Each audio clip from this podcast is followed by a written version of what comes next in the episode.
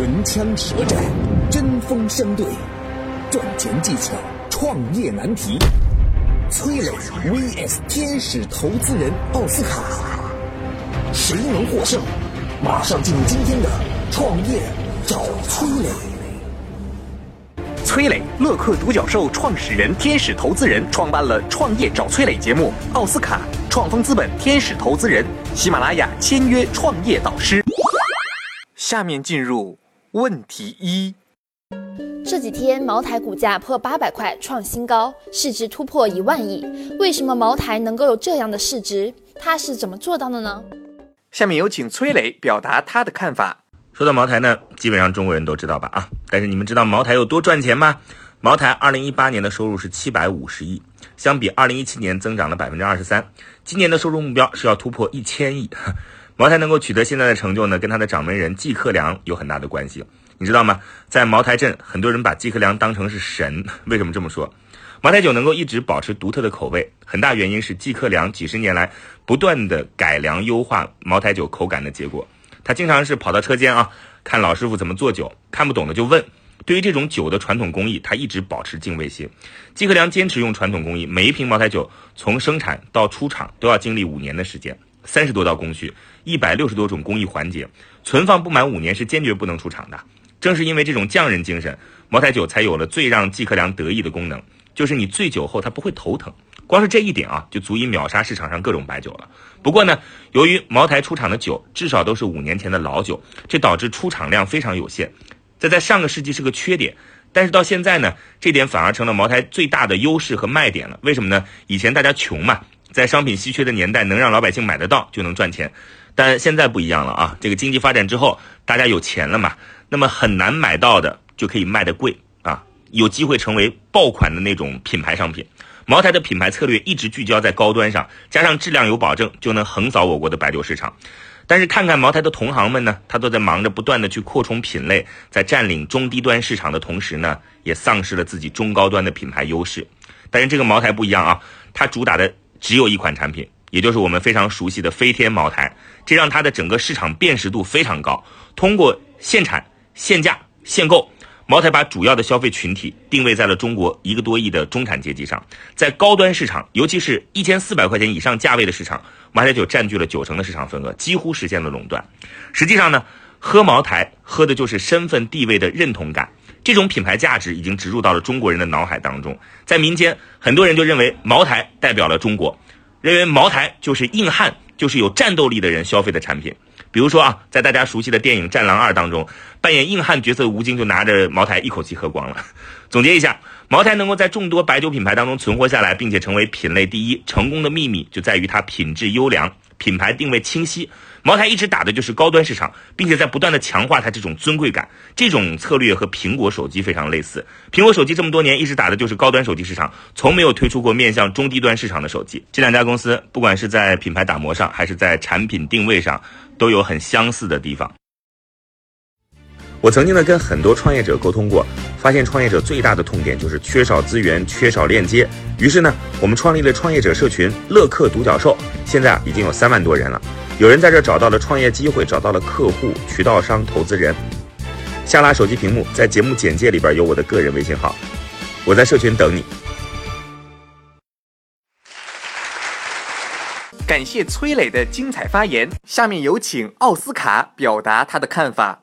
大家好，我是天使投资人奥斯卡。个人觉得啊，对茅台酒的追捧呢，分为两种，一种是和酒相关的，就是爱酒啊；一种呢是和股价相关的。在投资渠道相对匮乏的当下，茅台实际上已经成为了回报率不输房产的硬通货。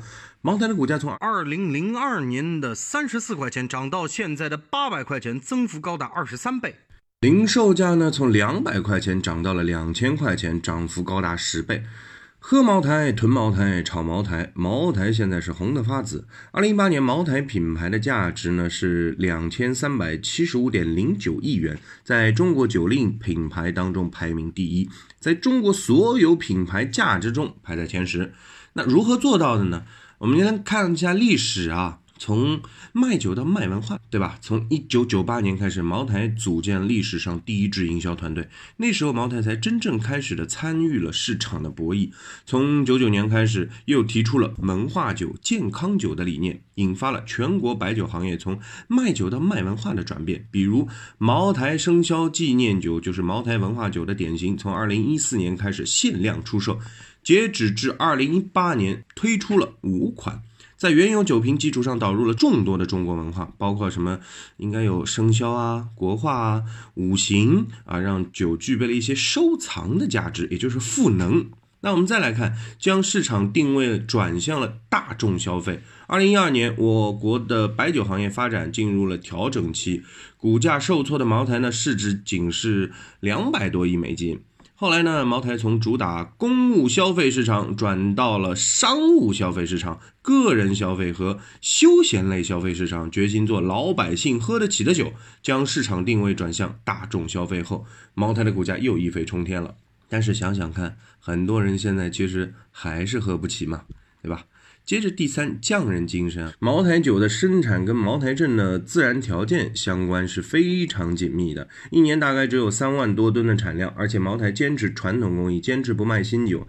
茅台的工艺呢是端午采取重阳头料，一年生产周期，再经过三年的陈酿，加上原料进厂、勾兑、存放的时间，五年才能出产品。就是说。当年生产的酒要五年以后才能销售，当年销售的酒是五年以前的酒，和只需要一年甚至几个月就能做出来酒是肯定不一样的。这种工匠精神啊，确保了茅台这几十年如一日的稳定优质增长，在消费者心中呢，也是树立了口碑。最后。这个茅台啊，这个人红是非多，酒也是，你酒有名，你酒贵，所以假酒也很多啊啊，这个大家应该都有所感悟啊。在这方面，茅台呢也是一直采用的技术构建一套追溯的体系啊，让酒的来源、去向等等都能可以查到。只有打击假酒，才能确保自己稀缺性这个护城河。刚才也都说了，一年产量是一个定值啊，是吧？那总之，对茅台而言呢，它不仅仅是一个酱香型白酒，它更是一种具有强大投资属性的中国酒文化的代表。茅台早已不是酒，而是中国最好的线下社交工具，同时也是消费升级红利的高端收割机，牢牢掌握着六千亿白酒市场的龙头位置。感谢奥斯卡的精彩发言。下面进入问题二。你们知道和其正、好吃点、可比克等品牌都来自哪家公司吗？达利食品被称为中国食品业的腾讯，旺旺、康师傅和统一赚的钱加起来都没它多。那达利是如何崛起的呢？它的优势有哪些呢？下面有请崔磊表达他的看法。说到达利集团啊，估计很多朋友脑海里边第一个跳出来的就是达利园。是的啊，这就是他们家的产品。当然了，还有大家熟悉的什么好吃点啊、可比克啊、和其正啊、乐虎等等等等食品饮料，都是这家公司生产的。达利集团背后有一个老板叫做许世辉，是非常低调的一个人，很少接受外面的采访。他的身价达到了六百五十亿人民币，是福建省二零一八年的首富。那达利集团是怎么发展起来的呢？我们先来跟大家讲讲这个过程。达利这家公司早在一九八九年就已经成立了。你知道它一开始卖什么的吗？就是一些什么罐头啊、饼干一类的食品，而且只是在福建省内卖。当时呢，韩国的食品好丽友进入到中国市场，瞄准的就是一二线城市。这种软性的蛋糕啊，跟以前的。体验和口感都不一样，很快这个好丽友就火起来了。虽然好丽友的这个产品是很不错，但是价格太贵了啊！这就让许世辉看到里边的商机了。零二年的时候，许世辉推出了我们熟悉的达利园蛋黄派，价格比好丽友低了三分之一。通过大量的广告轰炸、渠道推广，达利园蛋黄派很快在市场当中有了一席之地，并且发展成了达利的拳头产品。二零零三年的时候，达利又看到了市场上流行的薯片啊，当时这个市场被什么乐事啊、品客啊等少数几个跨国品牌占领。价格都很高，那达利怎么去打这个市场呢？同样的策略，达利拿出了可比克薯片，定位年轻人市场，还邀请了什么陈冠希啊、周杰伦来代言。达利还针对一线城市和二三四线城市推出了不同类型的产品，什么样的呢？就是用桶装的薯片去覆盖一线城市的消费者，用性价比比较高的充气包装的薯片去覆盖二三四线城市的消费者。二零零六年，徐世辉又看到了饮料市场的潜力，这个行业每年的增长速度达到了百分之二十，非常快。当时加多宝和王老吉已经打开了凉茶市场，达利就在二零零七年推出了瓶装和其正凉茶，很快成为了市场第三。一三年，达利又向红牛宣传，推出了乐虎饮料。你知道这两款饮料现在一年给达利赚多少钱吗？将近六十亿，非常惊人的数字啊！现在达利集团已经成为了一个食品饮料帝国。二零一七年的收入达到了一百九十八亿人民币，将近两百亿。来，我们总结一下这个达利成功的经验啊。这个达利一直采取的是一个跟随战略，这也就是他被称为食品界腾讯的原因。达利不会做市场上第一个吃螃蟹的人，而是等到其他品牌孕育好了市场，他才会选择进入挑战行业的老大的位置。怎么挑战呢？他会针对这些市场领先的弱点去设计产品，不管是包装的样子还是消费人群的定位，在模仿当中创新，然后在保证产品质量的前提下，用对标品牌近一半的价格，通过强大的销售渠道和广告轰炸，把同类产品的高价位拉到更低价格的市场，这样就可以进入普通老百姓这个最大的市场，做大市场的蛋糕，形成规模化的效应。我曾经呢跟很多创业者沟通过，发现创业者最大的痛点就是缺少资源、缺少链接。于是呢，我们创立了创业者社群“乐客独角兽”，现在啊已经有三万多人了。有人在这找到了创业机会，找到了客户、渠道商、投资人。下拉手机屏幕，在节目简介里边有我的个人微信号，我在社群等你。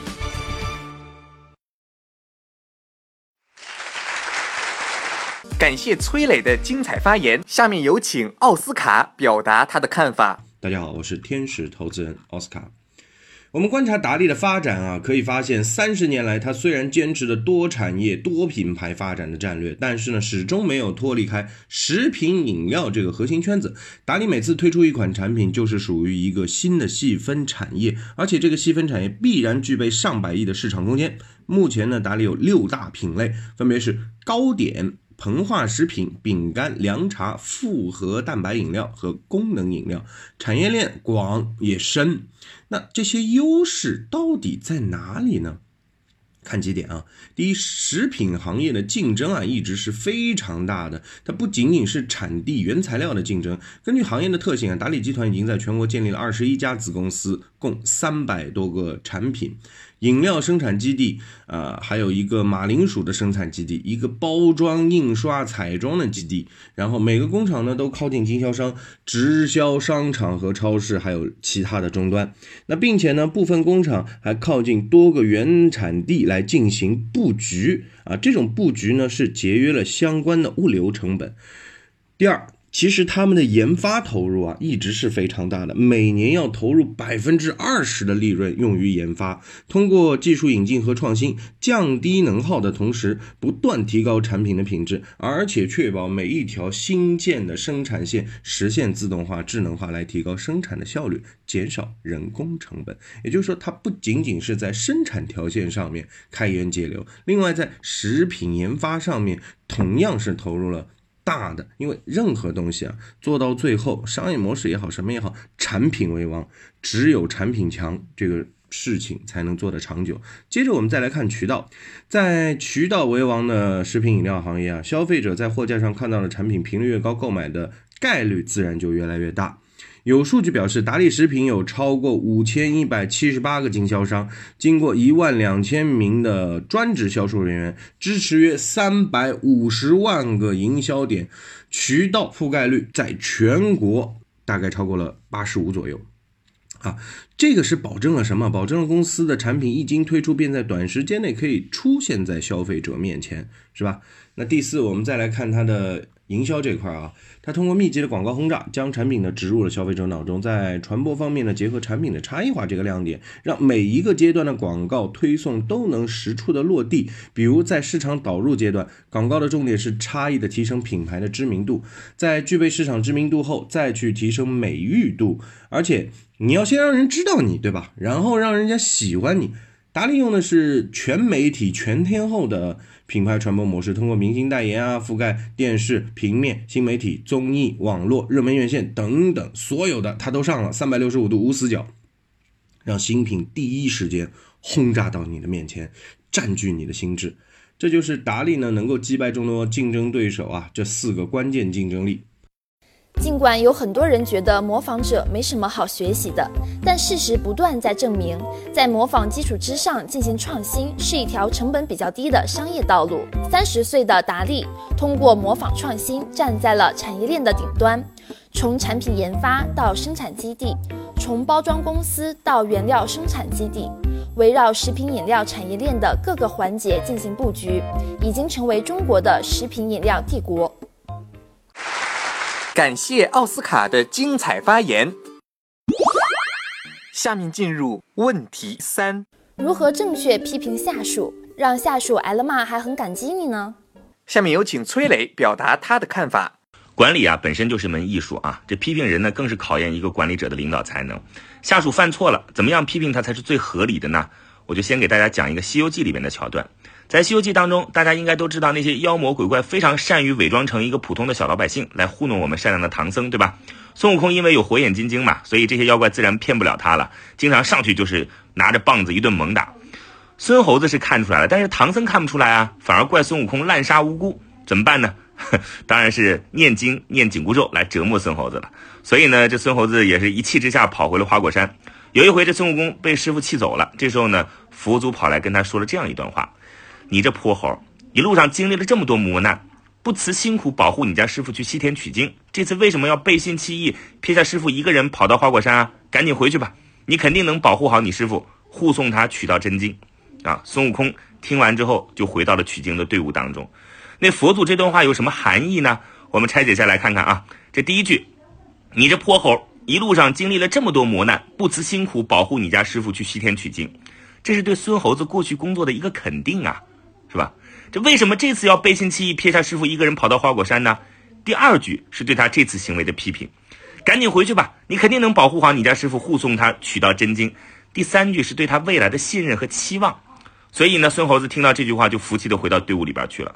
从这个故事当中，我们能够总结出批评的两个要点：第一呢是先肯定再批评，批评下属的时候，为了让他容易接受，最好是在批评前面加一些肯定的话，后面再说希望和信任的话。举个例子啊，就像我们用手拿着三明治的时候，上下各有一块面包，中间才是最重要的肉，这样拿着才舒服。同样的道理，这样子去批评下属，他也接受度会比较高一些啊。比如小李在同事关系方面处理的不大好，你可以说小李啊，你的业务能力很强，我非常看好你，但是你也要注意维护好同事关系啊。只要你愿意，一定能够比现在做得更好。你看，从赞扬优点开始，然后是提出批评。最后给人一个忠告，就像外科医生手术前用麻醉药一样，能把病人的痛苦降到最低。第二呢，不能忘记鼓励。批评的目的是让下属记得以后不要再犯同样的错误，而不是打击他。形象一点比喻啊，就是既要把鹅毛拔下来，又不能让鹅叫唤。最好是让这个鹅心甘情愿地接受批评，不能因为批评影响了下属的工作积极性。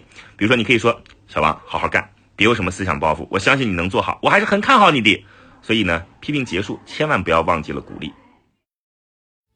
我曾经呢跟很多创业者沟通过，发现创业者最大的痛点就是缺少资源、缺少链接。于是呢，我们创立了创业者社群“乐客独角兽”，现在啊已经有三万多人了。有人在这找到了创业机会，找到了客户、渠道商、投资人。下拉手机屏幕，在节目简介里边有我的个人微信号，我在社群等你。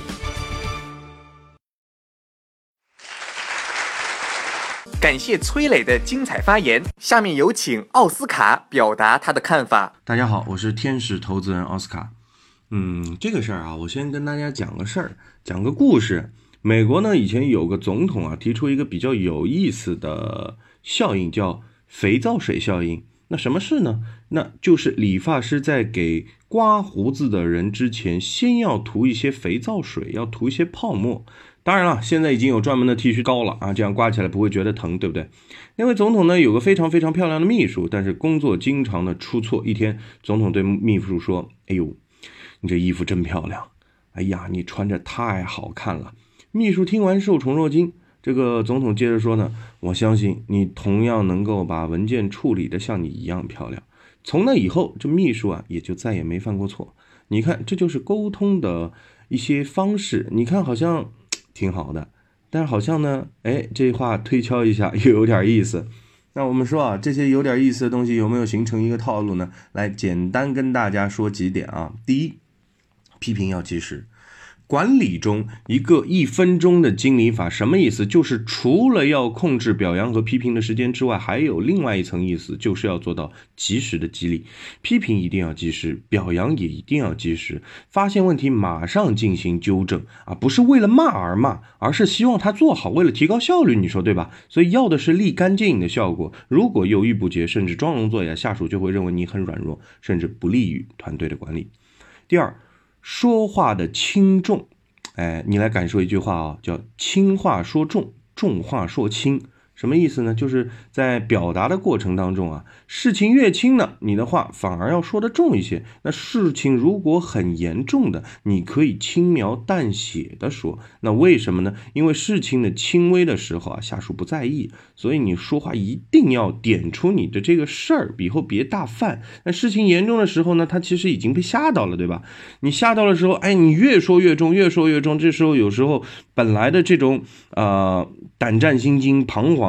啊，慢慢的会变成委屈，接下来就是逆反心理了。所以这个尺度一定要保持好。举个例子，体检的时候你查出了三高啊，对吧？负责的医生呢会严肃的跟你说要注意啊，这样下去不行啊，什么病都会有的，会有并发症啊。可是你要真查出了绝症，医生反而会轻轻的说，哎呦，不要有心理负担，这个病呢现在治疗方法已经很成熟啦，我们有很多专家很有经验，你要认真的听医嘱，对不对？感受到了吗？那最后啊，我们说这个批评的方式方法，或者是点这个问题的方式方法，你要因人而异。对于不同个性的下属，要采取不同的方式才能有效。比如脸皮薄的、自律性较高的下属，轻轻点一下就 OK 了，人家听得懂的。如果你对这样的下属破口大骂，而且不分场合，反而逼得太紧，效果不好啊。那相反的，对于一个粗枝大叶的人，那你就要好好的说一说，聊一聊，盘一盘。批评也是一种沟通，沟通需要智慧，沟通需要了解人性，掌握良好的沟通方法，就算是批评，也会帮助下属成长，为公司和团队带来积极的作用。感谢奥斯卡的精彩发言。今天的节目到这里就结束了，感谢两位的精彩辩论。创业找崔磊，我们下期再会。